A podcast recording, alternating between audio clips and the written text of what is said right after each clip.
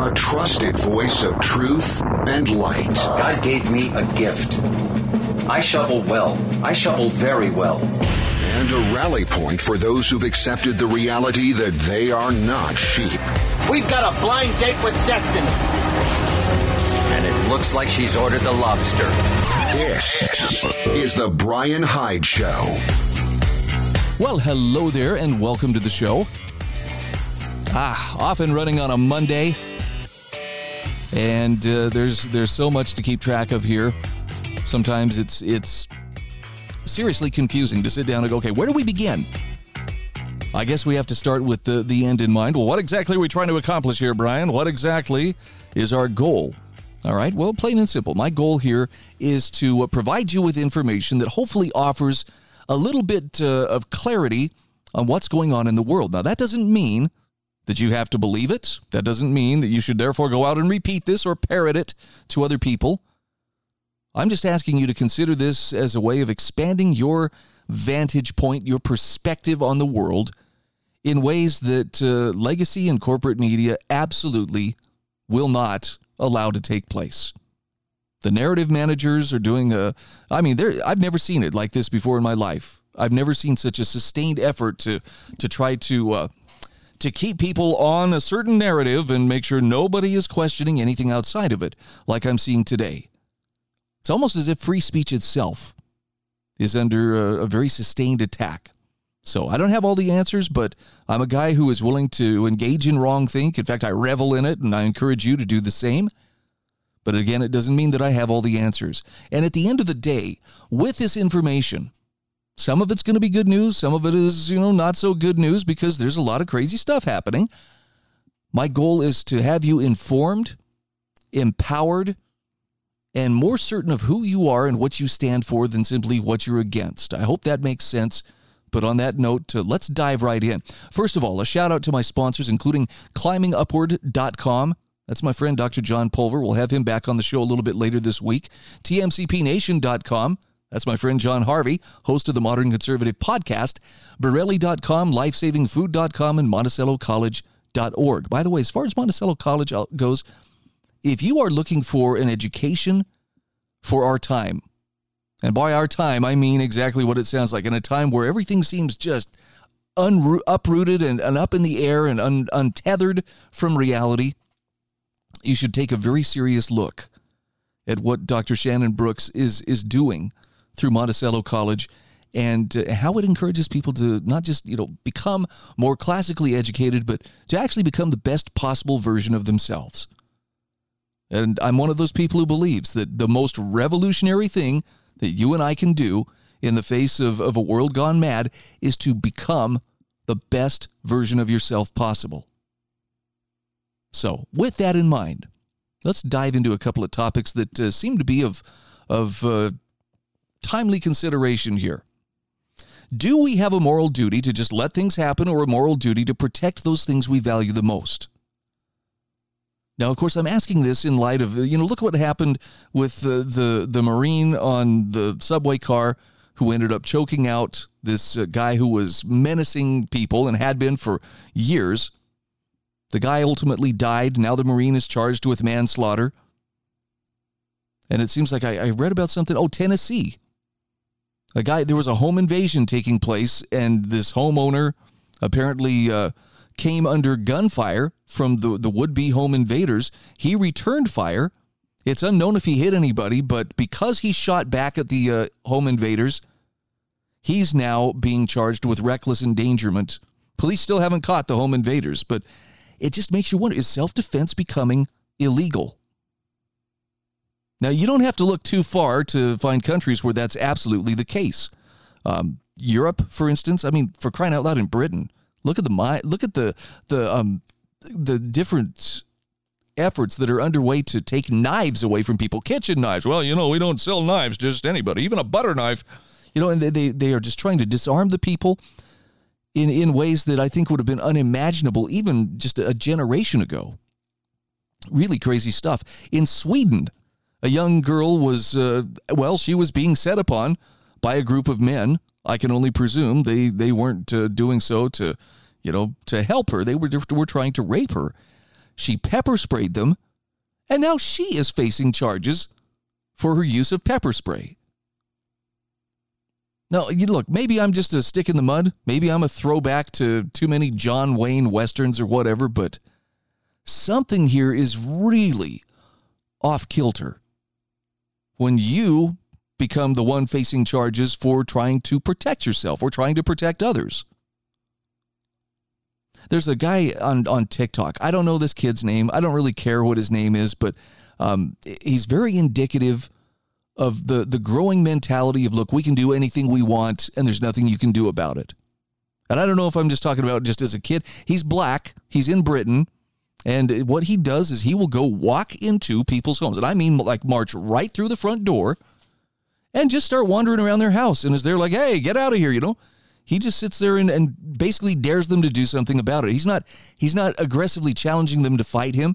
He's just doing whatever he wants. He'll go look in rooms, he'll, you know, open drawers, whatever. He does it, he jumps into people's cars. Oh, I thought you were my Uber. You know, and it's it's simply being done. Look, he's doing it for TikTok, so right, he's trying to provoke a reaction, he's trying to get lots of views. He stole a lady's dog, literally picked it up and ran away with it. And laughing the whole time. Ha ha, isn't this funny? Isn't this really something?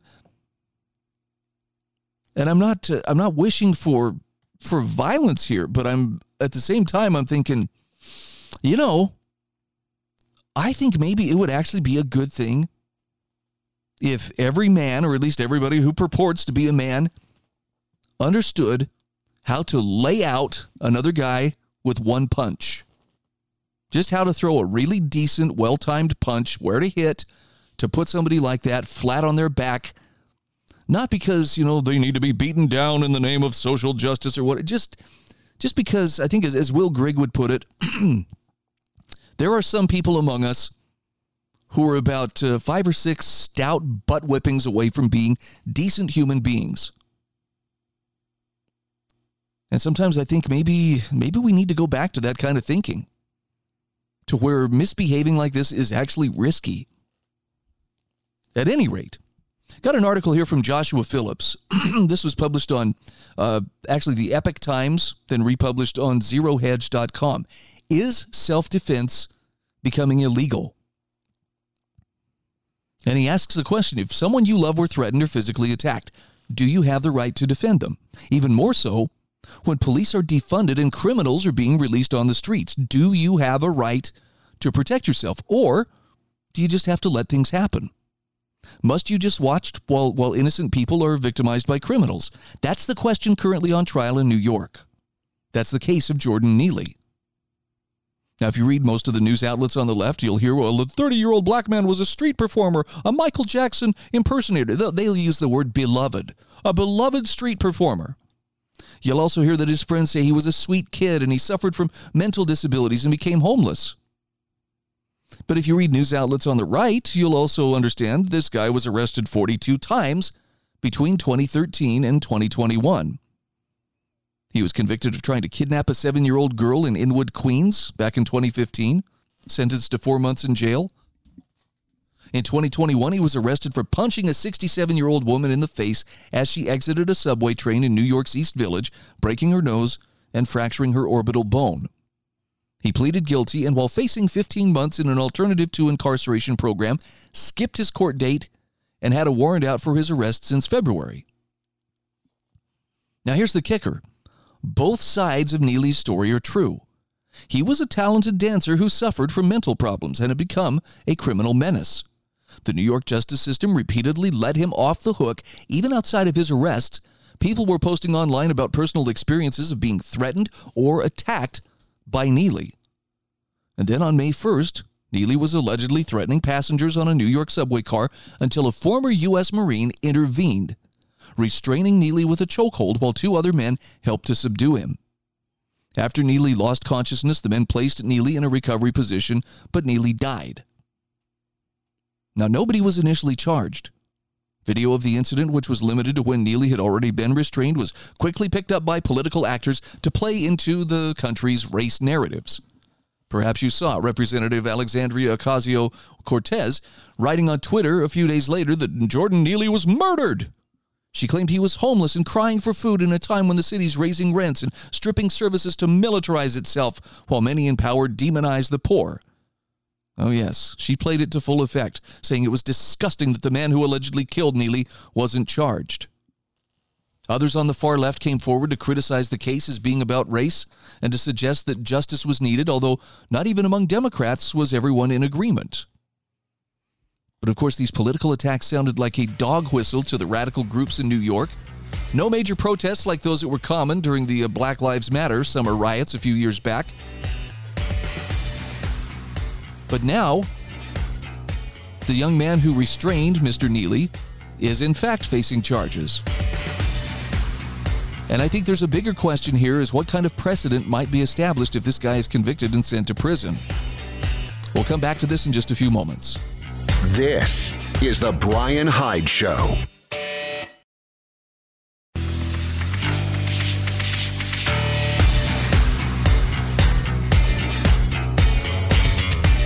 This is The Bryan Hyde Show.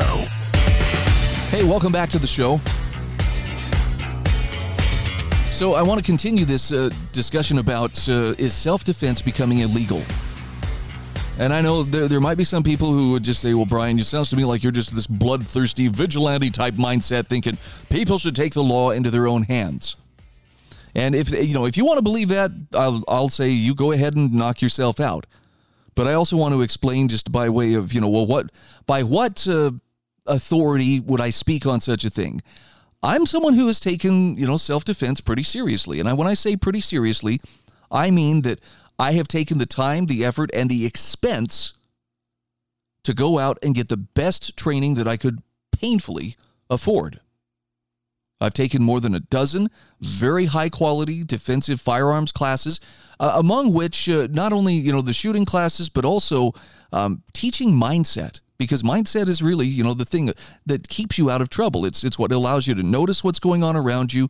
It's it's what allows you to avoid trouble before it becomes unavoidable.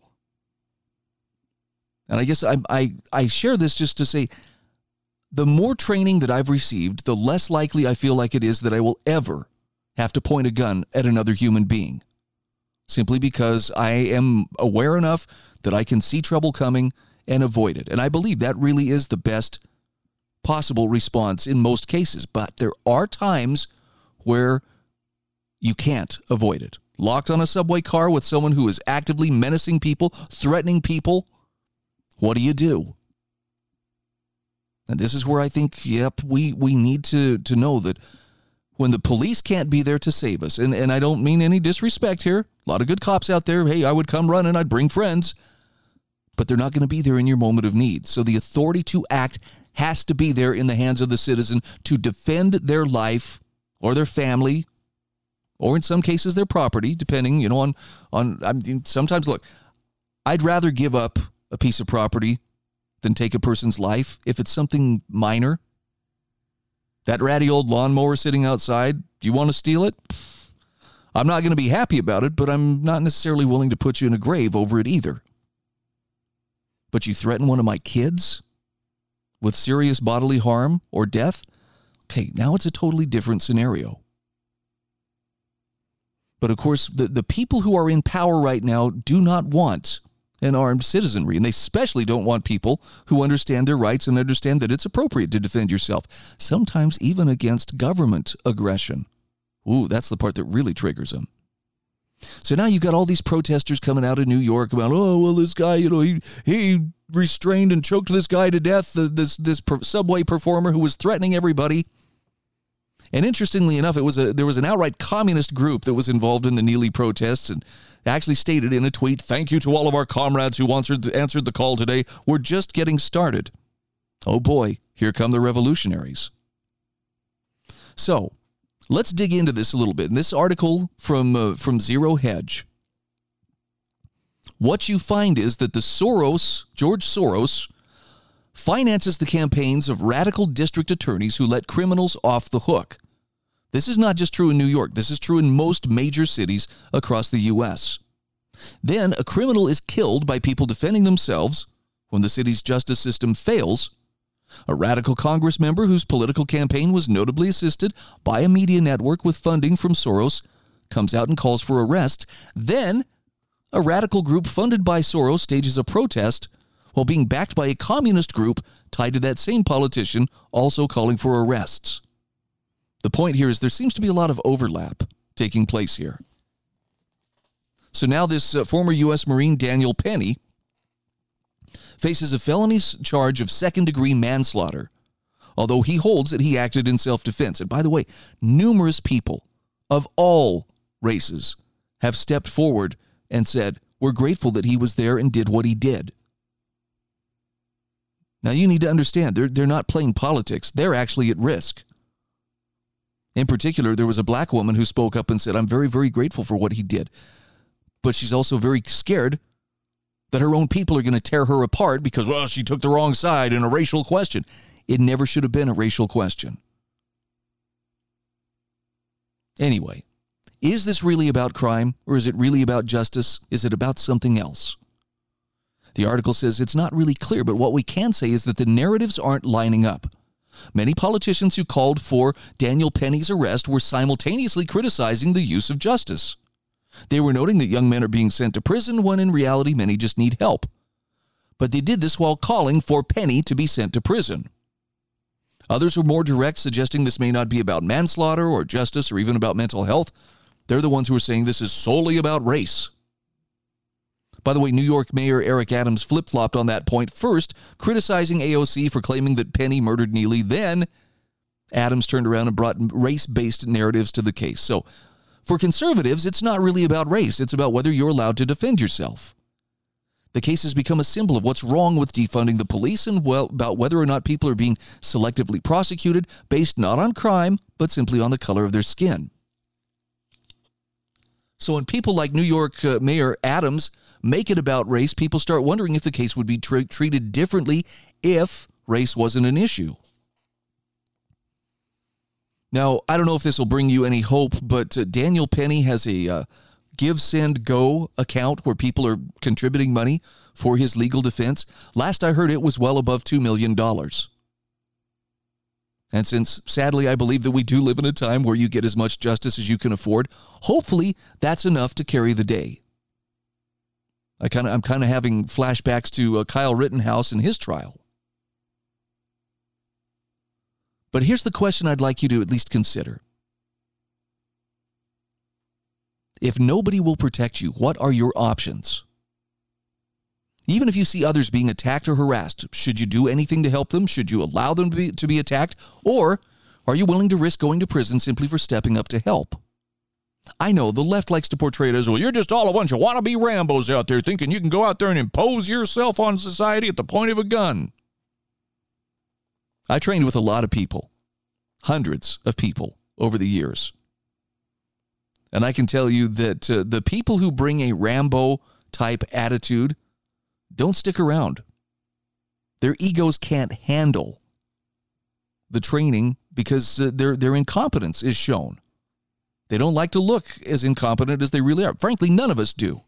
But the people who stick through that discomfort and embrace their their incompetence and work on conscious competence or unconscious competence, those are the ones who not only know how to use a firearm, but more importantly, they know when to use it in self-defense.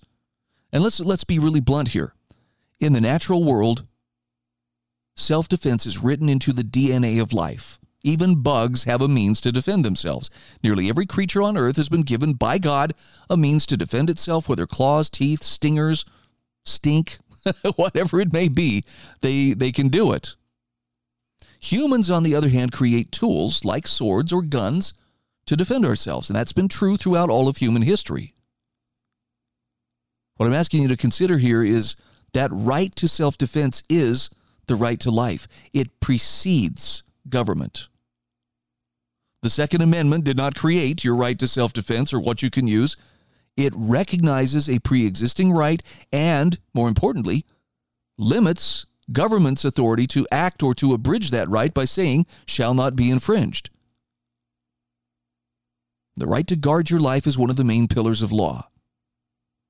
I know that there are those who'll say, well, now, Bryan, doesn't uh, Christianity teach you turn the other cheek? And there are times where that is appropriate, yes. I also believe that Christianity teaches that there are certain things that are precious enough that you defend them, even to bloodshed.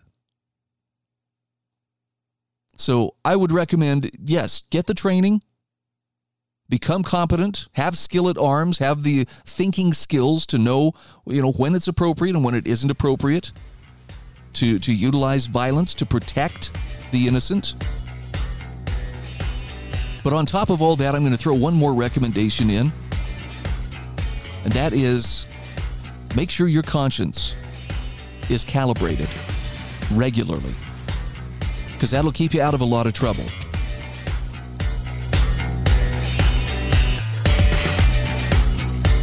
This is The Bryan Hyde Show.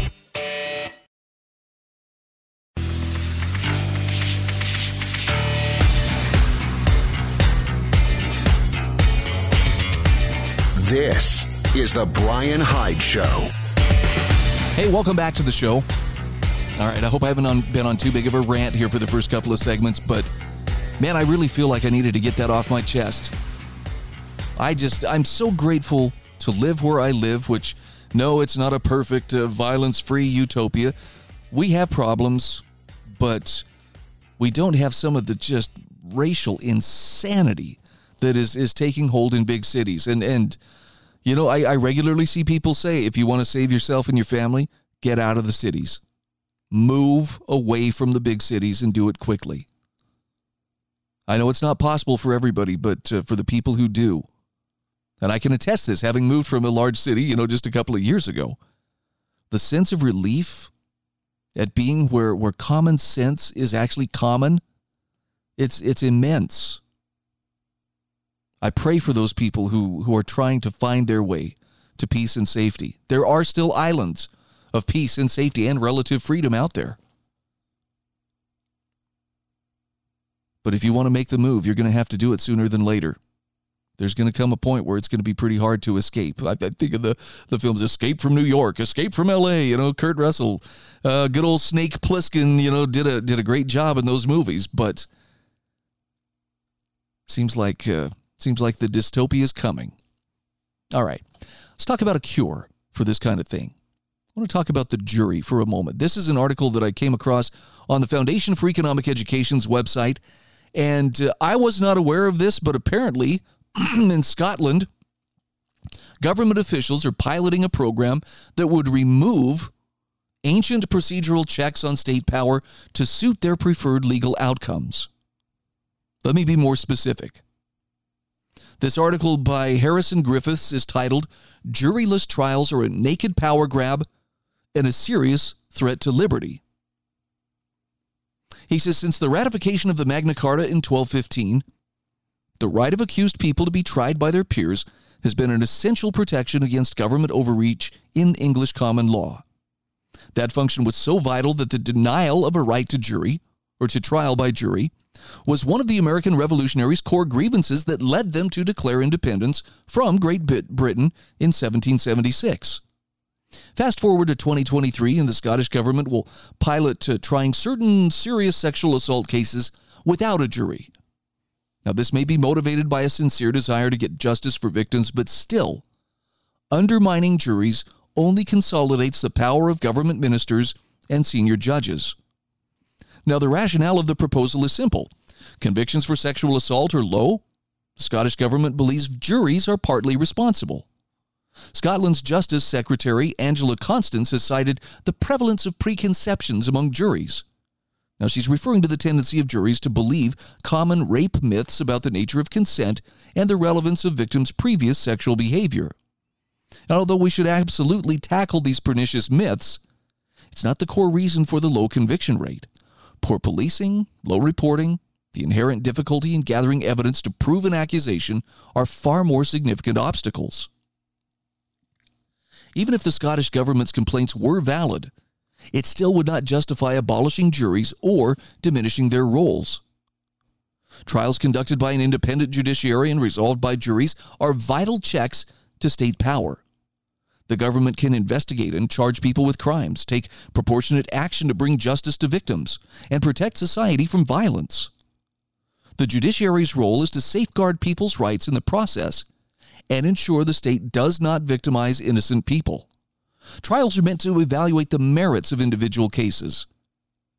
It would be profoundly unjust to subject people to fines, probation, imprisonment, and a life spent labeled as a sex offender just to satisfy the Scottish Government's arbitrary prosecution quota. That simply perpetuates the cycle of victimization and relegates innocent people unfortunate enough to be accused of sex crimes to being collateral damage. But on this issue in particular, the risk of collateral damage is significant. It is true that throughout history, women have been treated unequally, denied liberty, and treated as men's property. But we've seen how a vengeful collectivist approach to sexual justice has tangibly damaged both men and women. The believe all women mentality instilled by the hashtag MeToo era saw some men accused of sexual misconduct with claims that were either false or exaggerated. A February 2020 survey found 60% of men are now afraid to mentor women in the workplace for fear of malicious or false accusations. Translating this mindset that blaming innocent men can be justified on the basis that women have been victimized as a collective in the past into our formal justice system where people's liberty and property are on the line, that would be unconscionable. As Johnny Depp's lawsuit against Amber Heard showed, juries are vital to preventing the law from doing just that. Jurors can apply moral judgments to cases independent of those established in law. They can use common sense to understand when the law is improperly interpreted or used to unfairly target individuals. As the great abolitionist anarchist Lysander Spooner wrote in an essay on the trial by jury, quote, juries must judge of the existence of the law, of the true exposition of the law, of the justice of the law and of the admissibility and weight of all the evidence offered. Otherwise, government will have everything its way. End quote. So, as Spooner, uh, Spooner alludes, rather, juries don't have to convict a person for a crime, even if the facts of the case are proven beyond a reasonable doubt. Known as a perverse verdict or jury nullification, juries can acquit defendants for any reason, including if they believe government hasn't followed proper procedure if they disagree with the application of the law, or if they believe the law itself is unjust. Nullification is a vital bulwark against communities being forced to suffer laws and applications of laws with which they disagree. Having that fundamental backstop in place ensures that the government has to abide by due process obligations more strictly and counter any suggestions that they're victimizing accused individuals for political purposes. It's also an important vehicle that citizens can use to urge civil servants, ministers, lawmakers, and judges to rethink the laws they impose and interpret. Professional lawyers and politicians are often led astray by the bad incentives and echo chambers that tend to emerge within elite circles. Now, a good example of this from American history would be the Fugitive Slave Act. Washington, D.C. was perpetually concerned with compromising with pro slavery congressmen placating their desire to see slavery protected from its rightful place in the dustbin of history by special favors from government. Wanting to avoid civil war and secession, pragmatists gave in through measures like the Fugitive Slave Act, which bound free states to return escaped slaves to their masters, or by accepting one new slave state for every free state admitted to the Union. It took the common sense and moral decency of randomly selected juries to ensure this law was not universally applied. So, with the Scottish government now seemingly prizing arbitrary conviction rates for sexual assault accusations rather than the merits of the individual cases, juries are the key to protecting the accused from government overreach. Now, Harrison Griffiths says, look, of course, juries having this power is not perfect. All white juries were instrumental in allowing lynching to go unpunished in the Jim Crow South. In the UK, juries have acquitted environmental extremists who've broken the law by blocking highways and damaging property. Some of us may remember the, o- the O.J. Simpson trial, you know, a few years back. However, he says the Scottish ministers and judges, having clearly justified to themselves that ancient procedural checks on their power should be cast aside to suit their preferred legal outcomes, he says the role of juries is more important than ever.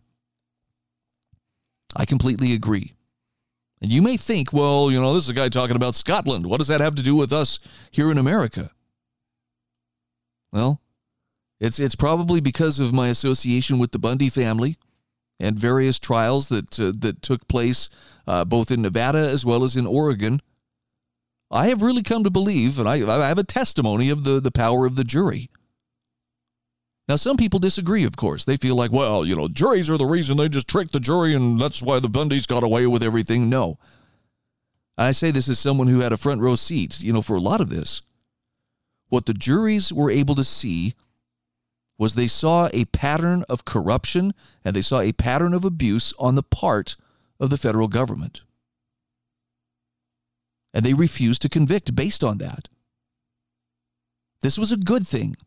No matter how you feel about the Bundys, it's a good thing when a jury says, uh, no, this does not pass the sniff test. We're not going to convict this person. And I would remind you, it only takes one person refusing to convict to hang the jury and to force either a new trial or, you know, for the government to drop the charges. So, as I've said many times before, when that summons arrives in the mail telling you you're being summoned for jury duty, Count it as a blessing. Count it as a privilege. You are being given the opportunity to stand as one of those bulwarks for liberty, to prevent the, the state from prevailing simply because might makes right. By the way, there's some great information at FIJA, that's Fully Informed Jury Association, FIJA.org. Something tells me that if uh, an informed juror can be found on the uh, Daniel Penny jury when he goes to trial in New York, that man's not going to be found guilty. This is The Bryan Hyde Show.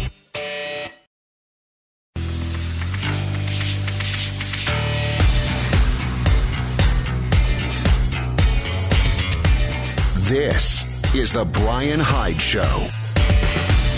Hey, welcome back to the show. I would like to invite you, if you're so inclined, if you find value in this program of any sort, come away feeling a little bit more enlightened or perhaps even encouraged and strengthened in your conviction of what you stand for, please consider letting somebody else know about it. I'll be the first to admit this is not for everybody. Okay, I understand. For some people, it's like, "Whoo, he's a bit much." I just really don't know that I can can stand to listen to that, and that's okay not everybody is at a point where they can can look at this kind of stuff and, and consider this and, and be comfortable with it. And I, I'm I'm okay with that. I don't take it personally when someone says, "Nah, this just isn't for me." Because there are people who are actively seeking what I'm trying to share here. You're one of those people. And if you know someone who's kind of like-minded, feel free to to share with them. Hey, have you given a listen to this? Or I, I think you'd enjoy this segment or whatever. Um, maybe see if there's there's uh, you know somebody else seeking truth in the same way that you are. My goal here is is not to to become famous and rich. My goal here is to simply speak the truth as best I understand it because I really believe that's what God is asking of me. I believe that's the tools that he's given me to work with and I want to deliver as best I can on on that uh, assignment. All right, three quick articles here I'm going to touch on in this final segment. One is from Brandon Smith. Love this article. It's titled The Club of Rome How Climate Hysteria is Being Used to Create Global Governance. I, I really do get tired of some of the, the climate change hysteria, and it's, it's ubiquitous. It is everywhere and it's, it's, it's taken as a given. Well, you know, we're just trying to hit these climate uh, these climate guidelines and these targets, you know, that we need to hit by this time and that time in reducing emissions. And every every step we take backwards economically seems to be in the name of climate change. Sorry, but we're all going to have to get into EVs, and you know, as if this clean energy is going to to save the planet. And yet, Nobody wants to talk about, okay, but what about uh, the energy that's expended to get the materials to make the batteries for these EVs? Oh, we don't talk about that. Okay. The electricity that you charge them with. What powers that? Oh, we don't talk about that either. I guess what I'm saying is color me a skeptic, but Brandon Smith does a wonderful job of ha- of spelling out how this climate change hysteria is being used as a tool of change, particularly to create global governance. It's a huge power grab. Also, going to include an article here from D. Parker. This is from uh, his Substack and it's called Eight, Eight Disturbing Similarities Between the Democrat and Nazi Parties. Now, I understand, you know, people get this knee jerk reaction. Oh, there it is, Godwin's Law. Everything you don't like, you compare it to Hitler. And I, will admit it gets overused a lot. Everything is literally Hitler, you know, in some people's minds. These are some pretty good comparisons. I'll just get, I'll run through the, the list here real quick. I won't go into the details, but um, Democrats and Nazis were and are obsessed with gun confiscations. Democrats and Nazis are collectivists. The overarching philosophy of both Democrats and Nazis is centralized control. The centralized collectivist philosophy of the Democrat and Nazi parties is epitomized in the phrase the common good. Far left fascists of the Democrat and Nazi parties see force as means to their political power. Democrats and Nazis are proponents of single party systems. In other words, there can be no competition. Democrats and Nazis are fascistic.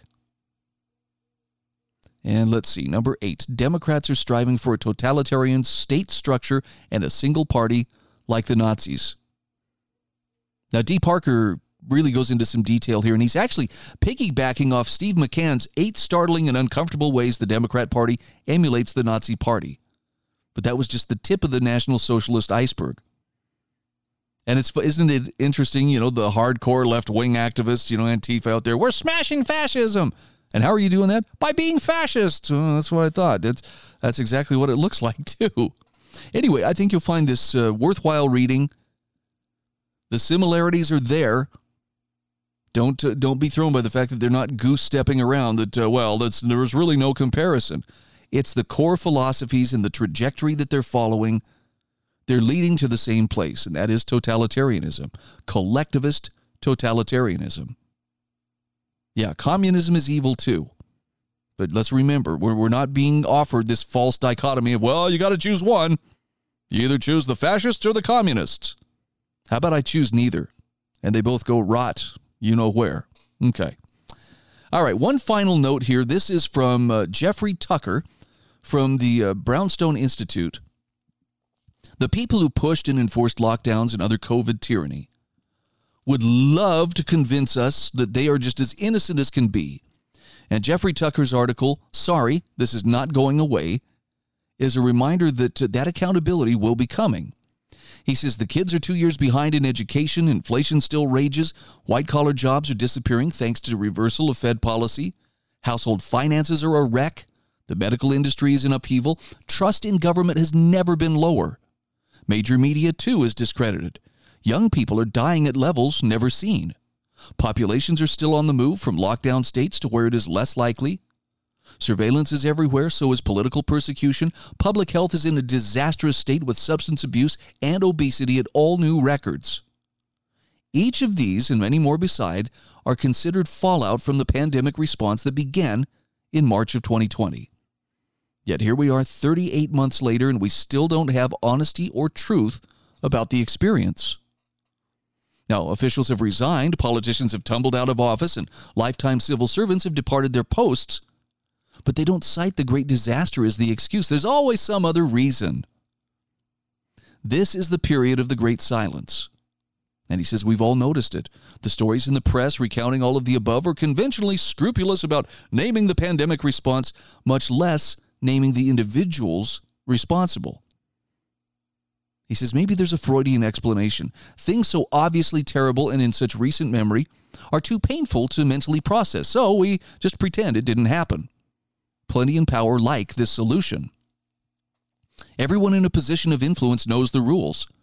Don't talk about the lockdowns. Don't talk about the mask mandates. Don't talk about the vaccine mandates that proved useless and damaging and led to millions of professional upheavals.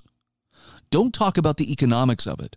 Don't talk about collateral damage. When the topic comes up, just say, We did the best we could with the knowledge we had, even if that's an obvious lie. And above all, don't seek justice. There's this document intended to be the Warren Commission of COVID slapped together by the old gangsters who advocated for lockdowns. It's called Lessons from the COVID War An Assessment. And the authors are people like Michael Callahan, Massachusetts General Hospital, Gary Edson, former Deputy National Security Advisor, Richard Hatchett, Coalition for Epidemic Preparedness Innovations, Mark Lipsitch from Harvard University, Carter Mecher, Veterans Affairs, and Rajeev Venkayya, former Gates Foundation, now Aerium Therapeutics. Now, Jeffrey Tucker says if you've been following this disaster, you know at least some of the names. Years before 2020, they were pushing for lockdowns as the solution for infectious disease. Some claim credit for having invented pandemic planning. The years 2020 through 2022 was their experiment. As it was ongoing, they became media stars, pushing compliance, condemning disinformation and misinformation from anyone who disagreed with them. They were at the heart of the coup d'etat as engineers or champions of it that replaced representative democracy quasi with quasi martial law run by the administrative state. And the first sentence of the report is a complaint. We were supposed to lay the groundwork for a national COVID commission. The COVID crisis group formed at the beginning of 2021, one year into the pandemic. We thought the U.S. government would soon create or facilitate a commission to study the biggest global crisis so far in the 21st century. It has not. Now, Jeffrey Tucker says that's true. There is no national COVID commission. You know why? Because they could never get away with it. Not with legions of experts and passionate citizens who will not tolerate a cover up. The public anger is too intense. Lawmakers would be flooded with emails, phone calls, and daily expressions of disgust. It would be a disaster. An honest commission would demand answers that the ruling class is not prepared to give. An official commission perpetuating a bunch of baloney would be dead on arrival. This by itself is a huge victory and a tribute to the indefatigable critiques, or critics rather. So instead, the COVID crisis group met with funding from the Rockefeller and Charles Koch Foundation and slapped together this report. Despite being celebrated as definitive by the New York Times and Washington Post, it has mostly had no impact at all. It's far from obtaining the status of being some kind of canonical assessment. It reads like they were on a deadline, fed up, typed a lot of words, and called it a day. And he says, of course, it is whitewash. There's more to this article from Jeffrey Tucker. I hope that you uh, will take the time to look at it yourself. We cannot let this go. The masters of lockdown want to invent their own reality. We cannot allow that to happen because we cannot allow them to try to push another such scenario on us again. And you know they'll try. This is the Bryan Hyde Show.